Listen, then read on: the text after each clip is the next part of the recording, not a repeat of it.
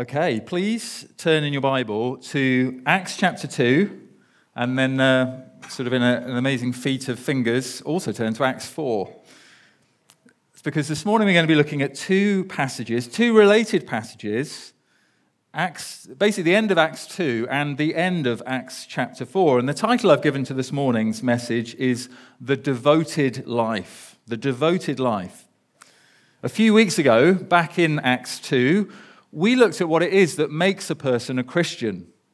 We saw that a genuine, authentic Christian is one who, first of all, hears the message of the gospel, the message that God has made Jesus both Lord and Christ, that he has made him both Savior and King through his sin bearing death and his life giving resurrection.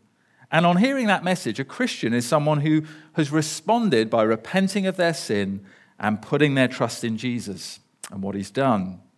And as a result, in Acts 2, a double promise is made to every Christian that the moment they first believe, all of their sins are forgiven, and at the same time, God's Spirit comes and makes his home within them. And since then, we've explored Acts 3, we've explored most of Acts 4, but the reason we're returning again to Acts 2 today is to answer a further question what happens next? What happens when someone becomes a Christian? How does a new Christian respond? How, should they respond to being saved? What new way of life does the Holy Spirit produce as a result of such a great salvation? The answer that's so clearly demonstrated in both of our passages this morning is that he brings forth in them a new life of devotion.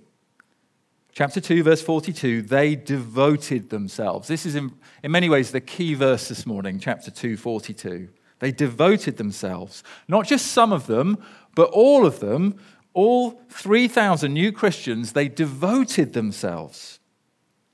Every single new believer entered into a life of devotion. So, Let's read on. We're going to read the end of Acts 2 for now. Let's discover what it was precisely that they devoted themselves to, beginning at verse 42.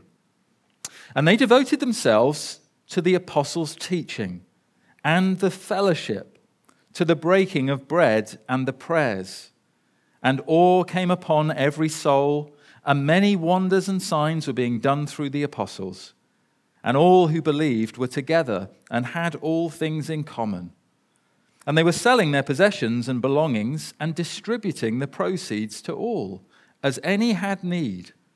And day by day, attending the temple together and breaking bread in their homes, they received their food with glad and generous hearts, praising God and having favor with all the people. And the Lord added to their number day by day those who were being saved. The Jones family, we'll call them the Jones family because I didn't think there were any Jones families in the church, so we're safe. The, the Jones family have been waiting for Sunday to come around all week. Through much of the mundaneness of the previous six days, the promise of Sunday's gathering had been what had kept them going, full of excitement and anticipation. When, during the week, conversations around the dinner table had turned to the weariness of daily tasks, they would remind each other of the refreshment and the joy that awaited them on Sunday. They'd gone to bed early on Saturday night in order to be fresh and ready in the morning. Special clothes laid out and ironed, food prepared for sharing with friends later on. To the outside observer looking in, they were sacrificing time and energy and money to be a part of this, but such was their devotion that it really didn't feel like a sacrifice at all. This was their passion, their delight, and their joy.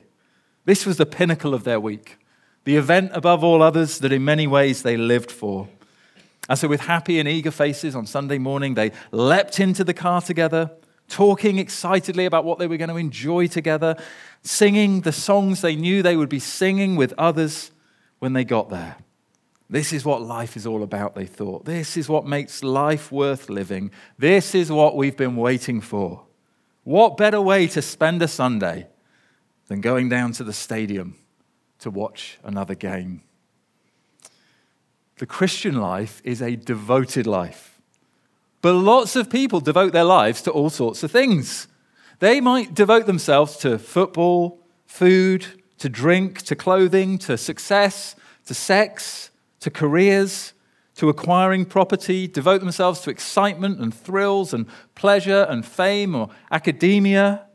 Devotion alone is not a virtue. What matters is what we devote ourselves to. A person can live their entire life, sadly, busily devoted to the wrong things. Many of us, even as Christians, try to devote our lives to too many different things. And we often feel ragged and burnt out in the process as we try to keep up with all of those things. What really matters is what we're devoted to. So, what should we be devoted to above all things? What does a life of devotion for the Christian look like at its core? While our two passages this morning, they certainly don't tell us everything about this devoted life of a Christian, they do very clearly highlight three things that every Christian is called, above all else, to consistently, passionately, eagerly, and wholeheartedly devote themselves to. Here we see in Acts 2 these first 3,000 Christians, uh, along with the many thousands that would follow, together devoted to these three things. Firstly, to learning, secondly, to worshipping, and thirdly, to sharing their lives in fellowship together. Devoted to learning, worshipping, and fellowshipping together. Those, those are our three headings. Those are the three things we find in this passage this morning. But just before we dive into, into them, it's important to realize as well that there, there is great heart and vigor in this word devoted. This, this word devoted is not just a warm, fuzzy feeling on the inside. It's not just a gentle and mild inclination to do a little of something from time to time. No, this word devoted, it captures the idea of a heartfelt, dogged perseverance, to be insatiably, intently engaged in something and attend constantly to it. That's why some versions, some of the older versions uh, of the Bible, translate it as they continued steadfastly in these things. These very first spirit filled Christians devoted themselves and continued steadfastly in this brand new way of life. A life utterly devoted to learning and worshiping and fellowshipping together. And so should we too, if we're Christians here this morning. First of all, then, they devoted themselves to learning. Verse 42 they devoted themselves to the apostles' teaching. And I think it's surely not by accident that Luke begins his list here. Each one of these new believers had been saved through the apostles' truth filled teaching. And so, what they immediately devote themselves to is hearing more of the apostles' teaching. They, they want more. We want to hear more about this incredible good news that has just saved us. And this, I think, is so worth noting that this newly spirit filled congregation, right there, beginning on the day of Pentecost, they've just witnessed with their own eyes the dramatic events that took place that day. They didn't first and foremost go seeking after experience. They didn't abandon the study of the Word because the Spirit was now at work in them. No, walking in the fullness of the Spirit, they were seeking eagerly after more of the Apostles' teaching. This is where the Spirit fundamentally leads them. The Spirit of God leads the people of God to the Word of God. The Spirit of God leads the people of God to the Word of God. John Stott writes, one might perhaps say that the Holy Spirit opened a school in Jerusalem that day. Its teachers were the apostles whom Jesus had appointed, and there were 3,000 pupils. We note that those new converts were not enjoying a mystical experience which led them to despise their mind or disdain theology. Anti intellectualism and the fullness of the Spirit are mutually incompatible because the Holy Spirit is the Spirit of truth. So here are these 3,000 new Christians. They're all walking in the Spirit. And each one of them is drawn first and foremost to the Bible, to God's Word, to the apostles' teaching, to hear more of what they've just begun to hear. 1 Peter 2, verse 2 says, like newborn infants, longing for the pure spiritual milk, that by it we may grow up into salvation. Where the Spirit reigns in believers' hearts, a love for His word is born and reigns too. And this isn't a temporary thing either. Uh, for the first Christians, this was the beginning of a lifelong journey. A lifelong journey of learning. Literally translated, this verse says they were continually devoting themselves to the apostles' teaching. So this wasn't just a, a class for new Christians. It wasn't kind of a, a 10 week discipleship course. Uh, maybe you, know, you do it after Christianity Explored. We'll get there 10 more weeks under our belts and learn a bit more. No, unlike those of us perhaps this morning who are still in school or university, and we are very much eagerly looking forward to graduating and no longer studying one day, these Christians weren't looking forward to that. They weren't looking to graduate and no longer learn. Nor were they looking for the topic of learning to move on from being about Jesus. They were gladly devoting themselves to a lifetime of plumbing ever deeper into the riches of the gospel of Jesus. Christian maturity, as every New Testament letter demonstrates, doesn't come from moving on from the gospel, but instead from moving down ever deeper into the gospel, deeper into the vast spiritual riches that are stored up there for us in Christ. There's a lifelong supply of treasures in Jesus, just waiting for us to unearth and unwrap and behold with awe and wonder each and every day of our lives. And yet, saying that, I know how easily we can lose sight of that. How easily we can lose our appetite for Him. Perhaps especially if we've been a Christian for some time. I know how easy that is for me. Dry spells of waning interest are not unusual in the Christian's life. Over time, perhaps, perhaps through a lack of feasting, we can lose our hunger, and maybe through a lack of drinking, we can lose our thirst.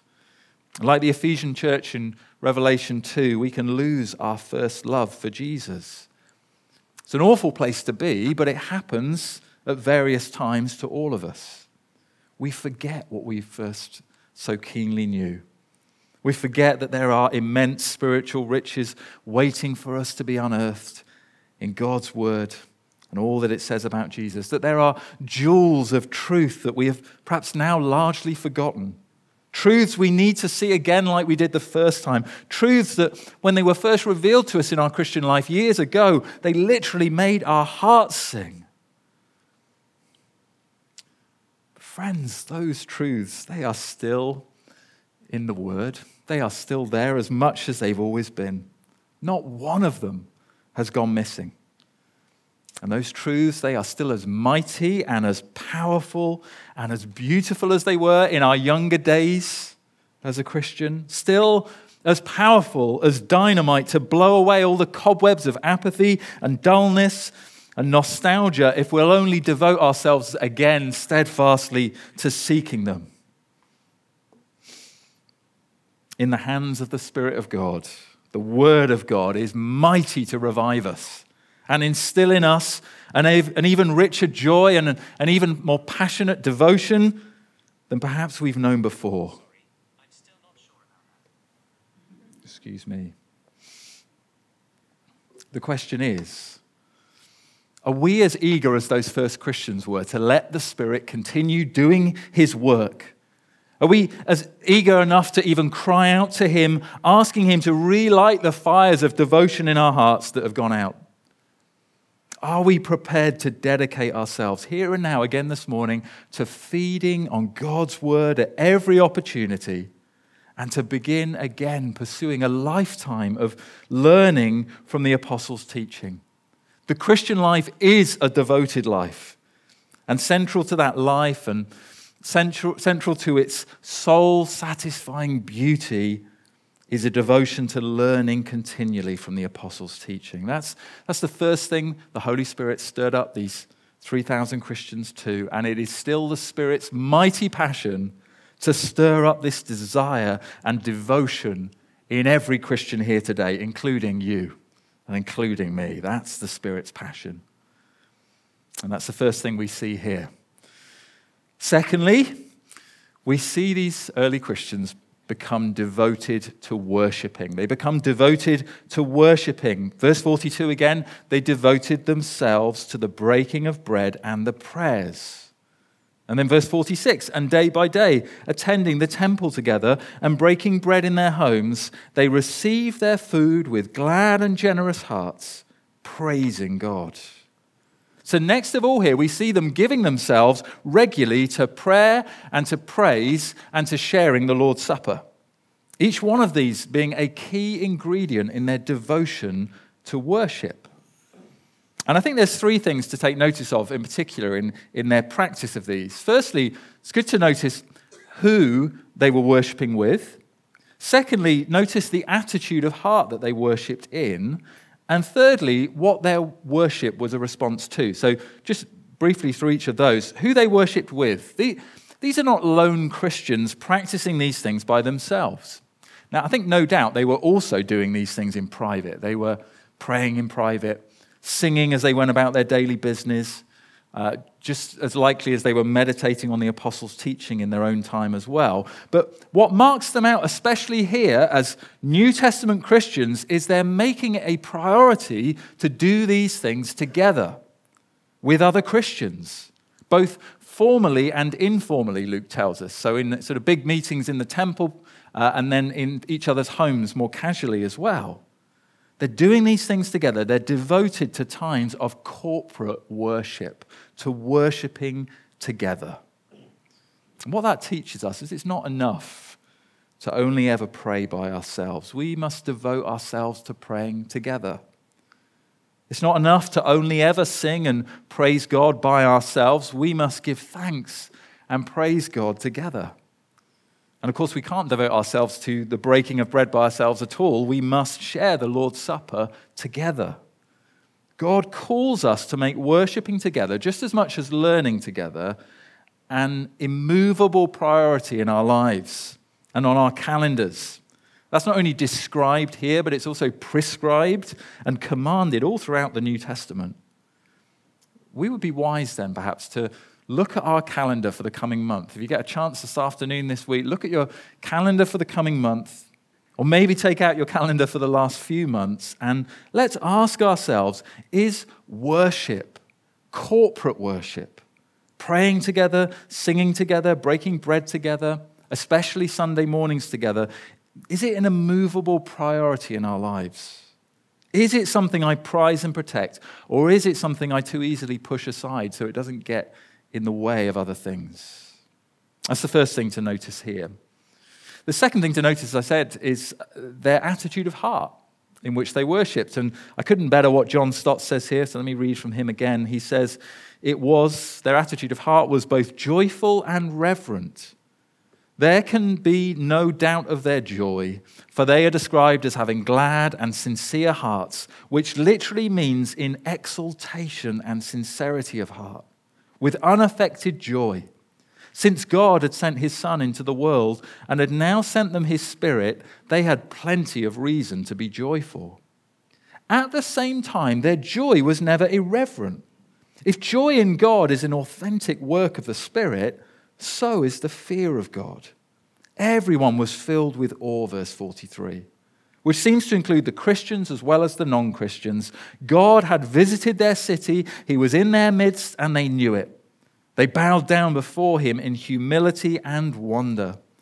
It is a mistake, therefore, to imagine that in public worship, reverence and rejoicing are mutually exclusive.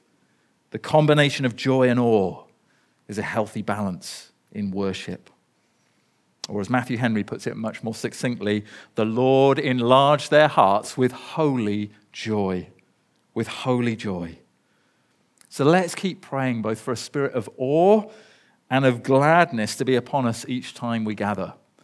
Certainly, that's something we pray for often in our prayer meetings before the Sunday service. And God, in His kindness, has been, has been so faithful to answer our prayers in that little room out there to renew a heart of praise in his church as we come to worship each week in here. God is good and faithful to answer that prayer for awe, awestruck, joyful worship. And thirdly, we see here what their worship was in response to. Notice what their worship was in response to. You see, it wasn't that these different elements of Christian worship were chosen at random. Okay, so don't imagine, let's not imagine it was that someone at some point thought, okay, we've got some teaching going on. Uh, but we can't just have that. Maybe you know, it's a bit, bit dry on its own. What can we add? What can we add to our time together? Wouldn't it be nice if we also ate together? And then someone else puts up their hand and, like, well, maybe we could pray together. And then another suggestion maybe we could sing together as well. You know, they do that at the football or whatever the first century equivalent of the football was. No, every aspect of their worship was a response to what they were hearing, a response to the apostles' teaching. It was a response to the gospel. It was a response to what God in Christ had done for them. So the Lord's Supper was this tangible, touchable, tastable reminder of Christ's sacrifice. The apostles were preaching to their ears, and the Lord's table was preaching Christ to their eyes and their hands and their taste buds. They prayed because they had new gospel assurance. They had a bold new confidence to draw near to God through Jesus and bring their requests to Him. And they gave themselves to heartfelt praise. They sung their hearts out because they wanted to express their awe and wonder and delight in all that they had received and heard and learnt about the Savior. There is a false dichotomy at large in certain churches, in certain parts of the Christian world, where teaching and worship are pitted against each other as rivals to one another. And there's this false dichotomy that suggests that a Christian will, must fall into one of two camps. That you'll either be more of a learning oriented Christian who thinks what matters most is a devotion to reading and study and listening to good teaching and preaching, and so you'll go find a group of people that you can do that with. Or you'll be a more experience focused Christian who believes that what matters most is devotion to times of worshipping, to wholehearted, limbs engaged times of praise. Uh, preferably with loud drums and clapping and shouts and singing, and, and therefore you go looking for that kind of people and that kind of church. But I hope we know, I, I know we know, that that's a false dichotomy, isn't it? It's a terrible dichotomy. Trying to divorce learning from worshipping, head from heart and body, word from spirit. It's a dichotomy that's unbiblical and unchristian because here in the early church, we see a devotion to learning and a devotion, to worshiping. They are inseparably tied together. Their learning fed their worship. Their devotion to learning poured fresh fuel on their devotion to worshiping. And their worship, in turn, stirred up their hunger for more learning. They, you know, they, they sung with joy the praises of God, and then they said, we, we want more fuel for this. We want to hear more. Stoke our joy again as we look upon Christ once again. All of us, then, would do well to ask ourselves do I have a bent more towards one of these than the other? And, and maybe Many of us have a bent a little bit, one way or another. But do I have a bent? Am I equally devoted to learning and worshipping? And is the one adequately feeding the other? Could it be, in fact, that I'm not feeling the benefit of one of these, the one that I more naturally enjoy, precisely because I'm neglecting the vital role of the other? So uh, let me just put that into simple words, uh, illustrate it. Say you much prefer times of worship to times of teaching. And so you pay little attention anymore to what's preached and taught. Well, unfortunately, over time, the, the practice of worshipping together will increasingly bring reduced benefits as well. Those times of worship that you once loved with a passion, they will bring diminished returns. It's like a farmer going out to enjoy fresh produce from his fields each week when he hasn't watered or sown any new seed for months or years. Or say instead that you much prefer times of teaching, so much so that oftentimes you don't join in when, when, when the other believers around you are praying and singing. Perhaps you mime or you take a loo break or you, you do stay, but you feel very uh, embarrassed or uncomfortable or just disinterested. Well, unfortunately, such a one sided devotion to learning will leave your heart increasingly cold and dulled and hardened. Even those truths that, that used to wow you and leave you awestruck and strike you as deeply profound, they will increasingly lose their hold on you if you won't respond to them in heartfelt worship, in holy joy and wonder along with God's people. See, we see God's will for, God, for his people here so clearly. From the day of Pentecost to the day of Christ's return, a devotion to learning and a devotion to worshiping, they must be inseparably tied together in our lives and in our life together as a church. And then, with both of those things, we must have a third passion as well. Thirdly, and finally, this morning, this New Testament church, they also devoted themselves to fellowship. They were devoted to fellowship. Now, I um, to be quite honest, I did wrestle a little bit this week with whether this third point, and, and you probably think, why, why worry so much about these things? This is just what happens. I, I wrestled with whether to call it devoted to loving or devoted to caring or devoted to sharing. And I think all of those would have done well to summarize the idea of what's going on. But I've, I've gone with fellowship because that's the word Luke actually uses in verse 42, and it captures all of those other things. It captures loving and caring and sharing. Verse 42 they devoted themselves to the fellowship. And the, the Greek word for fellowship here, it speaks of sharing something in common with other people. Not just having something in common, like, oh, look, you know, we've both got blue eyes or we've both got brown hair. No, this actually sharing something in common in terms of sharing out and giving out what they had to each other for the common good. So picture then that you've got these 3,000 new believers. Um, they're all kind of wet behind the ears and still working out what's going on. Many of them started out the day or the week as strangers to one another. Now they're united in the closest possible way through Jesus. They're, they're no longer strangers, but family. And almost immediately, they begin to devote themselves to sharing all that they can with each other. They become a fellowship. And their fellowship takes place on two levels, in two important ways. They begin to share relationally and they also share materially. So, first of all, they share relationally. Their fellowship, first of all, is deeply relational. They begin meeting together regularly formally and informally. And they aren't just gathering to talk about the sport or the weather or a common interest or hobby. They come together to share in the spiritual realities that are now theirs as Christians. They're listening and learning and talking and encouraging one another in the things of God. They all know Him now. That's the great privilege, isn't it, of the, of the new covenant the Spirit now dwelling in every Christian. They all know Him. They're all encountering the Lord. They're all listening to the Scriptures and the apostles' teaching, and they're all enjoying communion with God. And then when they're together, they're talking about the things of God that He has been teaching them, that they have been learning and enjoying. Fellowship, as it says in, I think, my favorite book about small groups, is sharing something in common on the deepest possible level of human relationship and that is our experience of God Himself. Fellowship is, J.I. Packer writes, a sharing with our fellow believers the things that God has made known to us about Himself, in hope that we may thus help them to know Him better, and so enrich their fellowship with Him. And it is a seeking to receive what God has made known of Himself to others as a means to finding strength refreshment and instruction for one's own soul. So it's a sharing, a giving, and a receiving. And the kind of fellowship they devoted themselves to was, first of all, this deeply relational, God centered fellowship, sharing and talking with one another about the things of God. And secondly, they also shared materially with one another.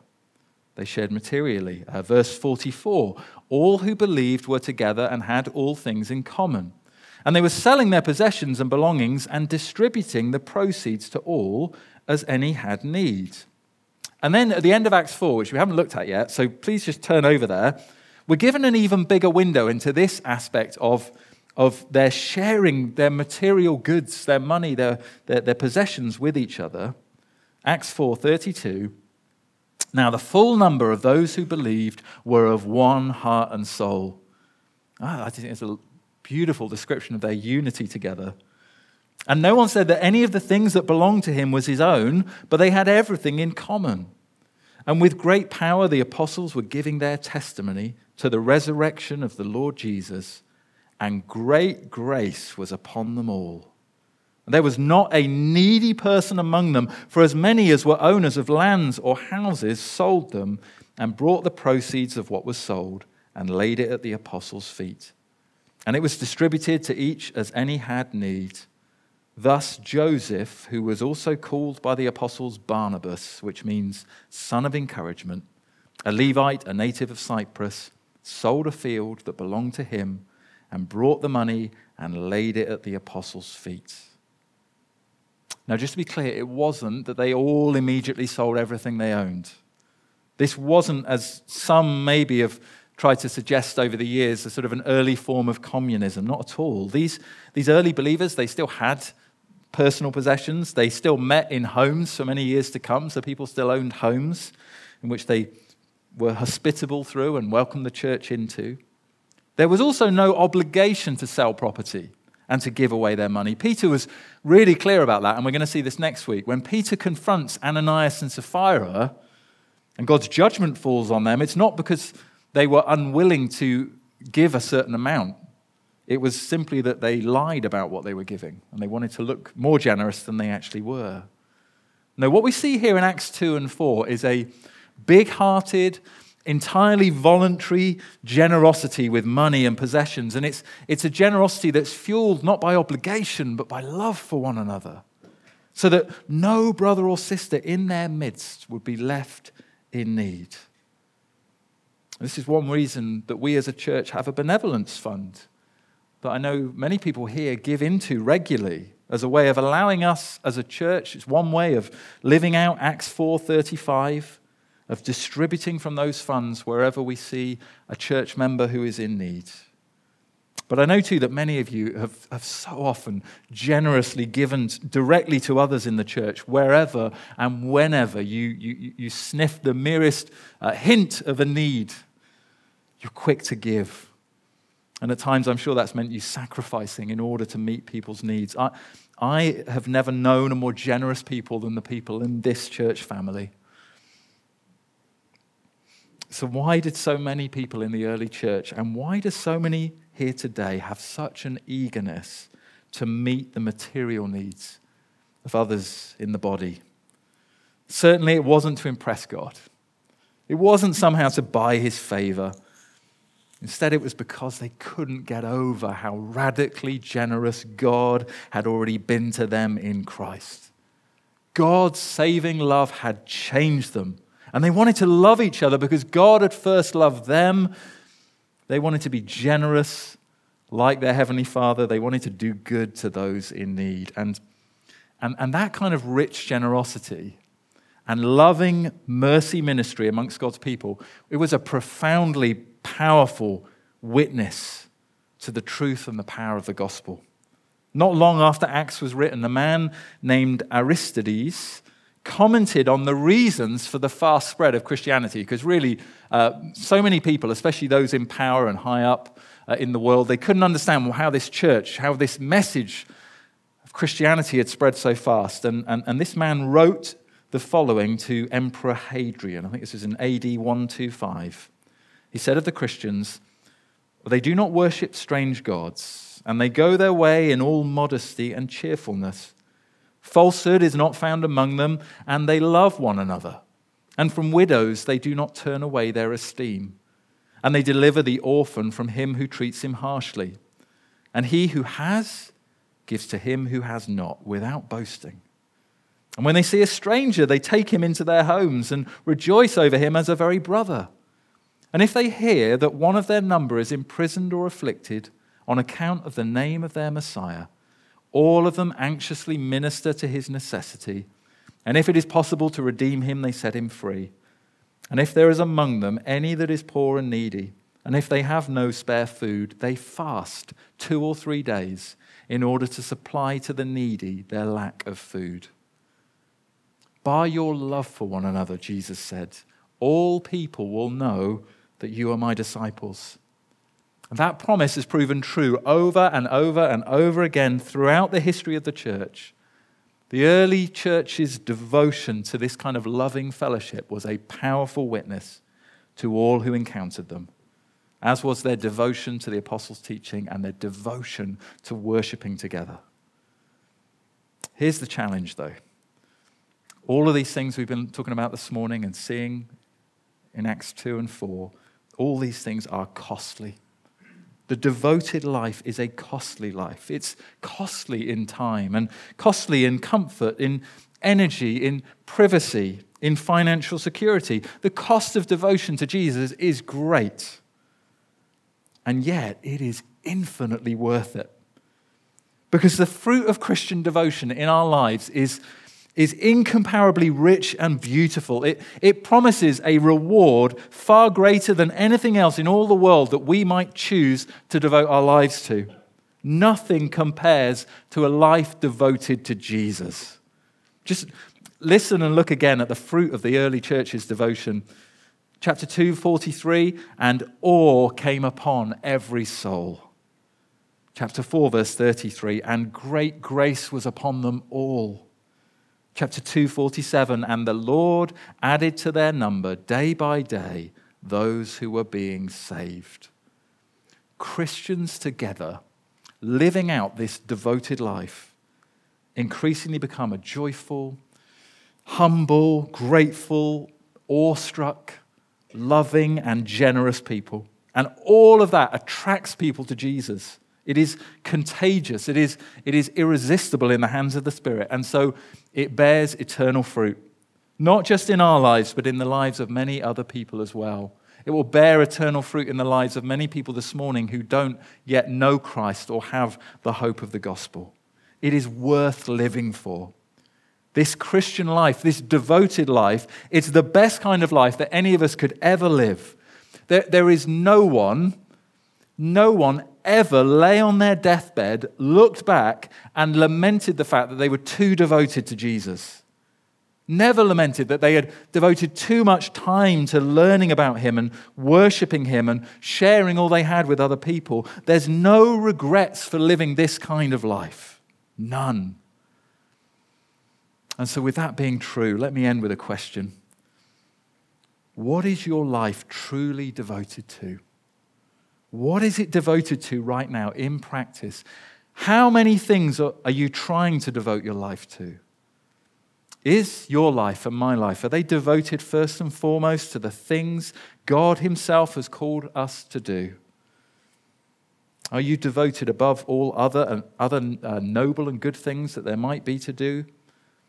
Are you devoted first and foremost to giving your time and your money and your heart to being a part of God's community, his learning, worshiping, fellowshipping community, devoted to playing your part in his church. There is, there is limitless grace for us this morning when we realize we've fallen short. Studying these passages this week, I've just been struck over and over again by how my devotion falls short and uh, hearing a message like this doesn't suddenly sort it all out. I've been thinking on these things all week, and, and each day I'm realizing my devotion is still falling so far short. There is grace and there is mercy, and there is a Savior who loves us and rescues us in spite of all our sins and in spite of all of the devotion that we lack. And yet, gloriously, there's also a Holy Spirit within us whose eager passion it is to help us live a life of ever increasing devotion to Jesus. Just as the Son of God is mighty to save us, so the Spirit of God is mighty to change us and to increasingly produce in us the great fruits of a devoted life. Let's pray. Let's ask that the Lord would help us do just that. Heavenly Father, we thank you that you have saved us from a life of devotion to sin. And Lord, you have raised us up into a new life of freedom and joy and devotion to your Son. Oh Lord, please forgive us for our frequently half hearted devotion to him. We thank you, Jesus, that in your life giving death we find grace that is greater than all our sin, grace that lasts and walks with us all throughout our days on this earth. Holy Spirit, we pray this morning that you would help us to live a life of ever increasing devotion to our King. Spirit, please help us, especially to pursue this devoted life together as one people, one body, a church family, learning and worshipping and sharing with one another in a way that magnifies and glorifies and draws attention to our great Savior and King. We pray this in Jesus' name and for his fame. Amen.